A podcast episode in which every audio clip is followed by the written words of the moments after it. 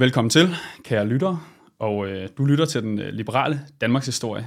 Det er jo den øh, undervisning, du ikke fik i skolen, plejer vi at sige, i den her podcastserie. Vi har lavet et enkelt afsnit, nej faktisk to afsnit før det her, øh, så hvis øh, dig, lytteren eller seeren, hvis du er med på YouTube, ikke har fået, øh, fået lyttet eller set dem, så øh, er der link i beskrivelsen, så du kan øh, følge helt med fra starten. Øh, første afsnit taler jeg med Stefan Slyk-Massen, som fortæller om Danmark egentlig er et liberalt eller et socialistisk land. Og i den, den anden episode, så taler jeg med økonomen Christian Bjørnskov om den danske tillidskultur, så der er masser af god læring der. Øhm, lige så meget læring er jeg sikker på, at vi får i dag, for jeg har nemlig inviteret øh, dig, Martin Ågerup, i studiet. Velkommen til. Mange tak. Og øhm, jeg kunne jo introducere dig med, for det første, sindssygt mange titler. Du er både forfatter, du er økonom, økonomisk historiker, forhenværende direktør i Cepos, og så er nu øh, iværks- iværksætter inden for A I-området. Øhm, og jeg er forglemt. Fondsmarkpris nomineret. Ja. øh, og jeg kunne også have inviteret dig i studiet for at diskutere alle mulige forskellige øh, emner. Altså, du har jo en, været til stede i den borgerlige liberale debat i nu tyve år, og, og har beskæftiget dig med mange emner og skrevet flere bøger. I dag så kommer det faktisk til at handle om en helt ny bog, som øh, Martin har skrevet med titlen Hvad vil det sige at være borgerlig? Øh, men også lidt mere specifikt kommer det til at handle om øh, en, et segment af bogen, som handler om velfærdsstatens tilblivelsesmyte. Men før vi dykker ned i det specifikke i bogen, kunne jeg godt tænke mig, at du lige redegør for, hvorfor, at bogen, den, hvorfor du har skrevet bogen, og hvorfor den manglede. Jeg synes, vi er øh, i en øh, tid, hvor borgerligheden er til debat på forskellige måder. Altså, vi har, en, øh, vi har et borgerligt parti, der er gået i regering med Socialdemokraterne, øh, og, altså Venstre, og som hævder, at det, det borgerlige samarbejde ikke rigtig kan bruges til noget. Vi har et andet parti, hvor en tidligere borgerlig statsminister har stiftet Moderaterne, altså Lars Løkke Rasmussen, og han hævder, at hans parti hverken er, er borgerligt eller socialistisk, altså hverken rødt eller blåt, og at det sådan set er sådan, det bør være, og at man skal, ikke skal lade sig drive af ideologi, men ja, hvad skal man egentlig så lade sig drive af i politik? Så der er masser af ting at diskutere, øh, der, der, der er masser af ting at forholde sig til med hensyn til borgerligheden, og derfor har jeg skrevet bogen. Øh, det er en bog, der øh, grundlæggende opfordrer til, at man tager borgerlig ideologi meget mere alvorligt. Altså at ideologi, der er mange, der sådan, øh, holder sig lidt for næsen, når de hører ordet ideologi. Øh, fordi de tænker, at det er noget med at være sådan lidt øh, fanatisk, eller ikke forholde sig til fakta, men bare dogmatisk forholde sig til et eller andet. Men det er ikke det, ideologi i virkeligheden er. Ideologi er et meget vigtigt værktøj i politik, og det er også et meget vigtigt ting i demokratiet, fordi vælgerne bør kunne stilles over for et alternativ. Altså, mm. hvis vælgerne kan vælge imellem en hel masse forskellige partier, der egentlig alle sammen mest er taktiske og øh, placerer sig nogenlunde det samme sted, øhm, plus at det kan være uklart, øh, hvad det egentlig er for et parti, man stemmer på. De siger nogle ting, men, men efter valget, så flytter debatten sig jo alle mulige steder hen, og man har ikke nogen overordnet der, hvordan de vil forholde sig til fremtidige problemstillinger, der måtte dukke op, fordi de har ikke et ideologisk pejlemærke, de har ikke en retning. Øh, så får man lige pludselig en øh, regering, der ud af det blå beslutter sig for, at nu skal det være forbudt at afbrænde Koranen, for eksempel, eller noget andet. Øh, og øh, en, en underlig uide, uideologisk måde at forholde sig til samfundsudviklingen på. Og det er ikke vælgernes interesse. Mm. Og apropos betydningen af ideologi, så kunne jeg godt tænke mig at nævne et, et lille eksempel, der allerede er på allerførste side i din bog, i foråret, hvor du, øh, du refererer en anonym samtale med en, øh, det, du kalder en central medarbejder i Danmarks Liberale Parti, Venstre. Og det her skal for guds skyld ikke blive nogen øh, venstrebashing, selvom vi jo øh, Liberal Alliance godt kan lide at prøver os med, at vi er Danmarks mest liberale parti. Men han fortæller dig... Liberal Alliance har en interesse i at genopbygge det borgerlige Danmark og samarbejde med Venstre, men jeg personligt har ikke noget problem i Venstre-bashing, fordi partiet Venstre har svigtet mm. enormt, og ikke kun ved at indgå i regeringen med Mette Frederiksen og Socialdemokratiet, mm. men igennem de seneste årtier har de svigtet den liberale sag. Det er mit synspunkt, og jeg vil meget gerne stå for noget Venstre-bashing. Nu refererer jeg lige den samtale, der, der står på forordet. Øhm, du har den her samtale med en, en central skikkelse i Venstre gennem mange år, der fortæller dig, at det der med ideologi, det går han sgu ikke lige så meget op i. Det er ikke lige noget. Det er ikke hans stærke side. Hvad siger det om borgerlighedens tilstand? Du snakkede før om, at der skal være et reelt alternativ. Der går jeg jo så ud fra, at du mener, at det er jo fordi, at der faktisk er nogen på den anden side, der har forstået det med ideologi, at præsentere danskerne for øh, et klart defineret projekt, som er værdibårent. Hvad siger det om det borgerlige Danmark, at, at der er centrale skikkelser, der simpelthen ikke gider beskæftige sig med ideologi? Det siger, at det ikke bliver efterspurgt. Altså, jeg, jeg bruger i bogen øh, den sammenligning, at hvis nu man forestillede sig en, en murer, der sagde, at han ikke havde forstand på mørtel, øh, det ville man sige, det er noget mærkeligt noget. En murer, der ikke har forstand på mørtel, det, det kan da ikke lade sig gøre. Nej, det kan ikke lade sig gøre, fordi enhver murermester ville efterspørge, at murer rent faktisk havde forstand på mørtel. Øhm, hvis der var en masse murer, der gik rundt uden forstand på mørtel, så ville det være udtryk for, at, at der åbenbart var en del murermester, der ikke efterspurgte det. Og øh, det, at man kan være øh, en central placeret strateg i øh, partiet Venstre, og ikke i det mindste i løbet af sin ansættelse gennem mange, mange år, opbygge viden om ideologi. Det, efterspørg- det, det, det illustrerer, at øh, det simpelthen ikke er efterspurgt. Øh, øh, og der overser Venstre, at ideologi er øh, retningsgivende i politik. Man farer vild, hvis ikke man har et ideologisk pejlemærke. Øh, og øh, så siger du, at den anden side øh, er ideologisk. Det er jeg ikke nødvendigvis helt enig med dig i. Øh, det kommer lidt an på, hvem. Altså, der er jo nogle på den yderste venstrefløj, der er øh, ideologiske. Men Socialdemokratiet er et meget uideologisk parti, som i virkeligheden meget lader sig styre af, af, af særinteresser. Og det er den, øh, det er den logik, som de borgerlige har overtaget. Og her skal man som borger... Hvad er socialdemokratisme? Jamen, socialdemokratisme er grundlæggende set det, som ledelsen i Socialdemokratiet mener på et hvert givet tidspunkt. Det samme kan man altså ikke sige om konservatisme eller liberalisme. Det er ideologier, der er udviklet af borgerlige øh, tænkere øh, igennem hundredvis af år. Øh, og øh, altså, det, at man tilslutter sig Arne-pensionen, som Venstre for eksempel gjorde op til sidste valg, det er ikke udtryk for, at Arne-pensionen lige pludselig er blevet liberal. Sådan, sådan spiller mm. klaveret ikke, når det gælder borgerlighed. Borgerlighed bygger på øh, to ideologier. Øh, den liberale tradition for fokus på øh, frihed under ansvar, og den konservative tradition for at øh, have fokus på øh, normer, tradition, det stedbundne også, altså at øh, man ikke kan være, øh, at man ikke kan opbygge liberalt demokrati øh, uden at øh, forstå, at det sker et bestemt sted, at det er, at, at det er danskerne øh, øh, med deres institutioner, der opbygger liberalt demokrati. Så på den måde er, er liberalisme og konservatisme, det er ideologier, der udspringer af Øh, flere hundredårige tradition, nogle tænkere, øh, og de er, kom, de er hinanden komplementære. De er ikke hinandens modsætninger, som nogle nationalkonservative vil lade det forstå. De hævder sågar, at liberalismen er socialistisk. Det er den ikke.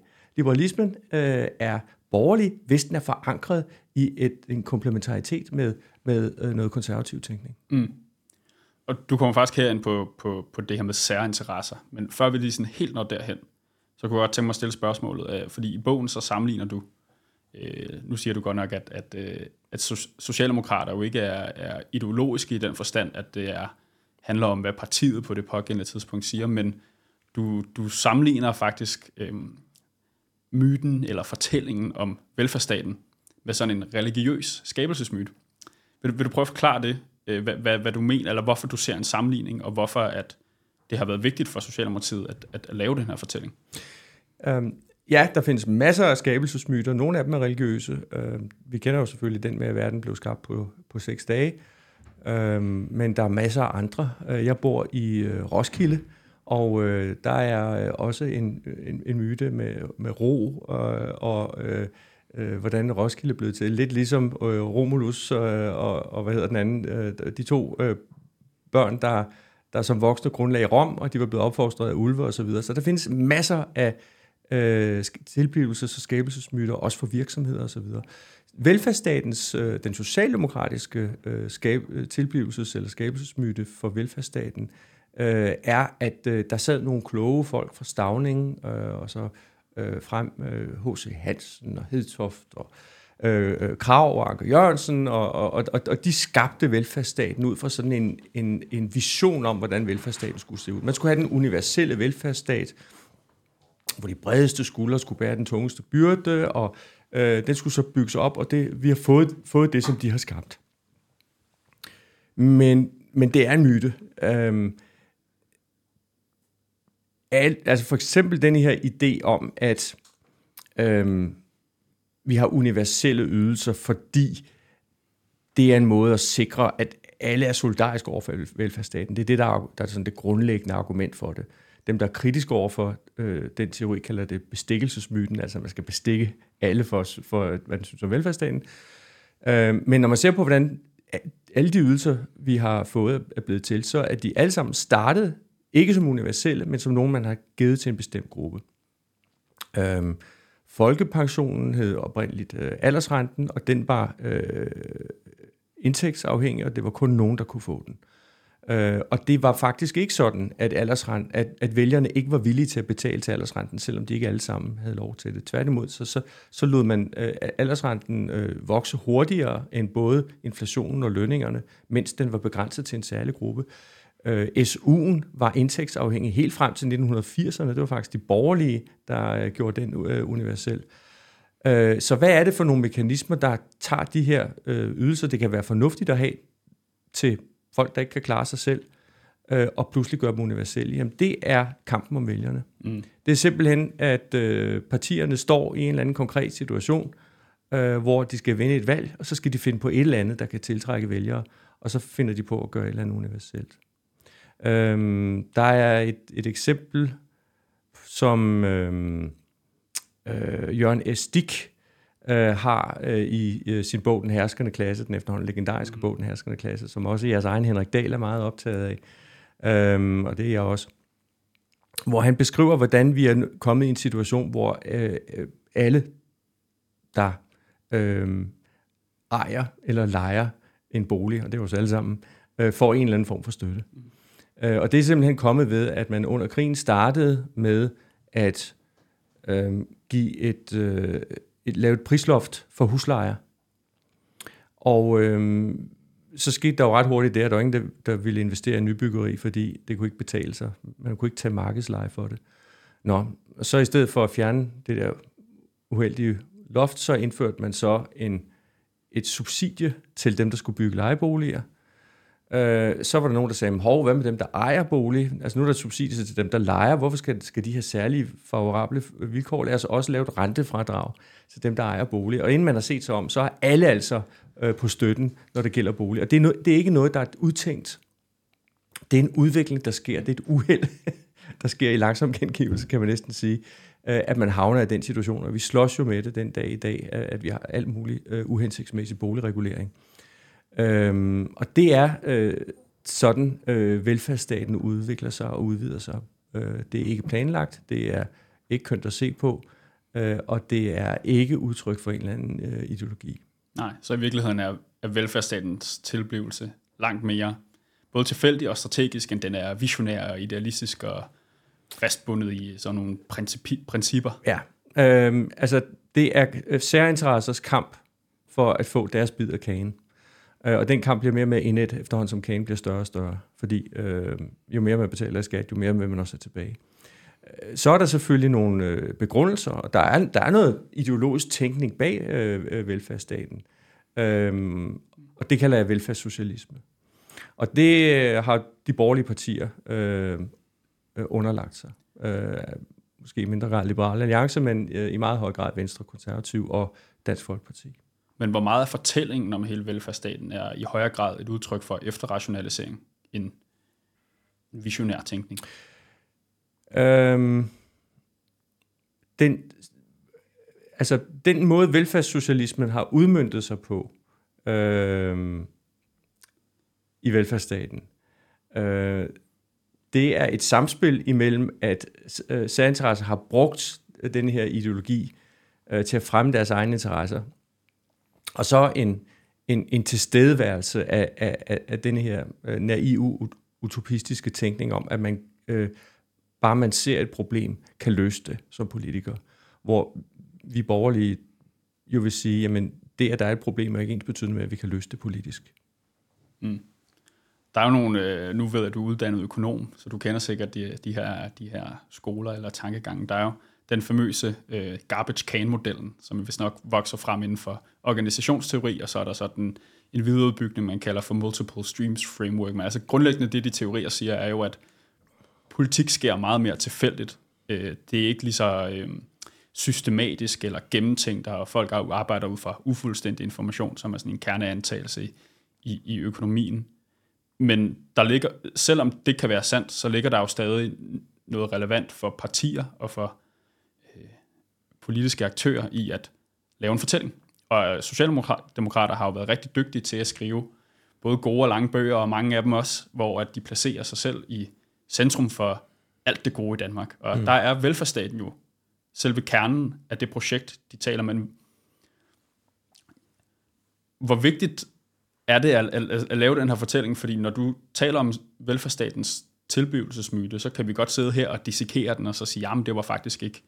Øhm, Det var faktisk ikke så gennemtænkt, og det sker ud fra særinteresser. Men altså, i bund og grund har de jo haft ret meget held med at lave den fortælling. Ja, det har de. Øhm, jeg ved ikke helt, hvor vigtigt det er at have sådan en fortælling, men jeg tror, jeg tror det spiller en, en rolle. Øhm, og især, hvis der ikke er en modfortælling. Øhm, altså, hvis det lykkes at få beskrevet velfærdsstaten som en logisk konsekvens af en historisk nødvendighed.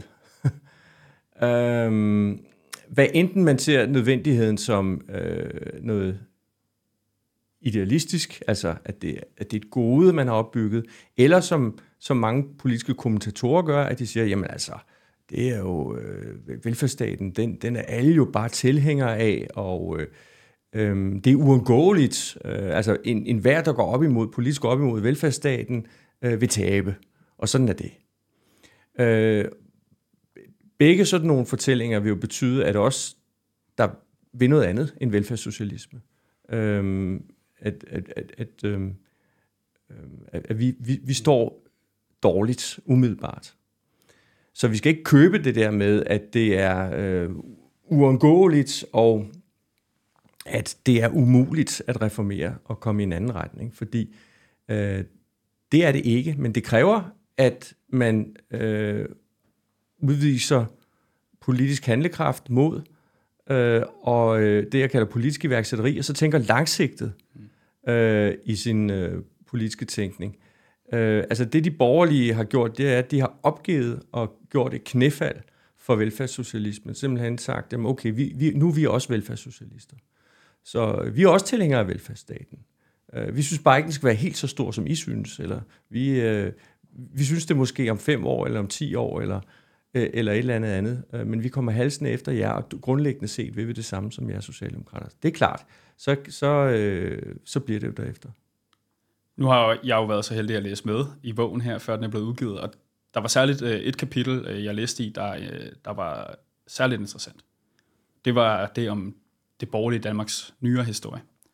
Og der er en central pointe, at, at det, du kommer ind på her, er, at de borgerlige begynder at omfavne velfærdsideologien. Du peger særligt på, på, på tresserne, som, som et tidspunkt, hvor det her sker. Og ja, vi kommer også... Altså, der er jo nærmest permanent øh, magt til Socialdemokraterne i de årtier. Og så endelig, når man får magten i otteogtres, så bliver det jo så på radikale mandater, og jeg tror, den der V K R-regering i otteogtres til enoghalvfjerds jo for mange borgerlige står som sådan det tidspunkt, hvor man nærmest for alvor tabte kampen om samfundsindretningen. Øhm, men hvad, hvad er det, der gør i din optik, at de borgerlige partier begynder at optage den her velfærdsideologi? Øhm, ja. Øhm, Og det er jo et stort spørgsmål. Det, det, det, det, det er jo i virkeligheden, det, det virkelig lidt svært at svare på. Uh, vi kan observere, at det sker. Lad os lige starte med, med, med, med hvad det egentlig er, der sker. Uh, I slutningen af halvtredserne uh, og frem til, uh, til, til, til, til femogtres, der er Erik Eriksen uh, leder af Venstre. Uh, han har en ambition om, at Venstre og konservative skal knytte sig uh, tæt sammen. Måske endda fusionere. Det mener han ud fra den betragtning, at det er vigtigt, at vælgerne har et alternativ. Og han mener, at øh, socialdemokratismen øh, velfærdssocialismen står så stærkt, at, øh, at konservative og liberale kræfter simpelthen må finde sammen for, at, at de kan øh, udgøre den nødvendige modvægt. Venstre og konservative lægger partiprogrammer øh, frem sammen, altså V K-planer. Øh, det har de også gjort øh, sidenhen, men øh, det, det gør de på det her tidspunkt. Men øh, uden at gå i detaljer, fordi vi også begrænser tid, så øh, kommer der intern modstand imod det. Og til sidst så opgiver Erik Eriksen og går af, og øh, i stedet så kommer Paul Hartling til i nitten femogtres. Og Paul Hartling tilnærmer sig straks øh, de radikale, hvilket der også kan være brug for, for at, øh, at få dem ind i et, i et flertal, men det bliver altså på bekostning af det tætte V K-samarbejde. Og så opstår der ligesom konkurrence mellem Venstre og Konservative for at tilnærme sig de radikale mest. Og det sker altså så på en måde, hvor man udvander Øh, sin borgerlighed og gør øh, det her knæfald for velfærdssocialismen. Og det betyder så, at da vi når frem til otteogtres, og der så rent faktisk kommer et borgerligt flertal, øh, så er, er de øh, helt uden ideologisk retning, øh, og øh, man tillader, at øh, skattetrykket stiger med ti procentpoint. Øh, og det er ikke ti procent med ti procentpoint af B N P. Det vil altså sige, at vores skattetrykket før udgjorde for eksempel, lad os sige enogtredive procent, det er i rundetal, så udgør det så, når, når man er færdig med at gøre ulykker, enogfyrre procent af B N P. Det er et enormt spring. Altså selv i krigstid ville det have været meget, meget dramatisk. Så, så det, er, det er en veritabel katastrofe. Både set fra et borgerligt perspektiv, men jo også fra samfundsøkonomien. Vi plejer så borgerlige at sige, at det var Anker Jørgensen, der ligesom ødelagde dansk økonomi, og Poul Schlüter rettede op efter Anker Jørgensen. Og der gør vi os selv som borgerlige lidt for gode. De borgerlige var med til at smadre dansk økonomi, til at skabe ubalance i dansk økonomi. Både med V K R-regeringen, men jo også ved at indgå den ene aftale efter den anden med øh, Socialdemokraterne. Og øh, det var ikke kun Socialdemokraterne, Poul Schlüter skulle rydde op efter. Det var også de borgerlige selv. Øhm, og så de såkaldt ansvarlige partier øh, var med til at øh, føre uansvarlig politik. Øhm, og det var grundlæggende set øh, et, et knæfald for velfærdssocialisme, og det er jo vel at mærke på et tidspunkt, hvor velfærdsstaten stadigvæk var relativt ung, og hvor man kunne have fundet en anden vej. Det mener jeg også stadigvæk, man kan, øh, men, øh, men nu, nu skal der altså arbejdes lidt hårdere for det, og der skal tænkes strategisk og langsigtet, og det skal man til at gå i gang med at gøre som borgerlig nu. Hmm. Men har det så været de borgerlige slået lige siden øh, V K R-regeringen, at hver gang man Men får magten, så kommer man nærmest til at videreføre en socialdemokratisk politik. Så mange borgerlige har jo også talt meget om, om, om, ja. om uh, Anders Foghs uh, magtskifte uh, i to tusind og et, uh, og, og den såkaldte Hjort-doktrin, mm. um, som jo også på en eller anden måde bare er en omfavnelse af velfærdsstaten. Ja. Uh, der, der sker en, uh, en, en, en, en borgerlig uh, genrejsning uh, fra... Uh, sådan fra halvfjerdserne, altså efter V K R. Det er ikke kun et dansk fænomen. Øh, der, der sker lignende ting i, øh, i England og U S A og så videre.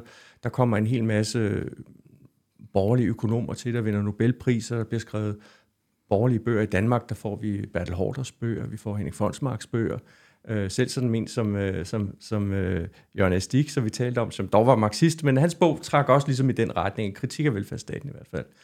Så der skete en hel masse ting, der, der, der, der trak i, i en ny retning, både i Danmark og internationalt. Og, og, og i Danmark fik vi Poul Schlüter, i England fik de Thatcher, i U S A fik de Ronald Reagan, og mange andre steder var, kom der også borgerlige til. Der var sådan en, en, en borgerlig retning i ting, og den det fortsatte sådan set øh, under... Øh, altså i U S A kom Clinton til efter, efter Reagan og Bush, men Clinton fortsatte jo politikken, lavede en social reform, sagde, at the era of big government is over.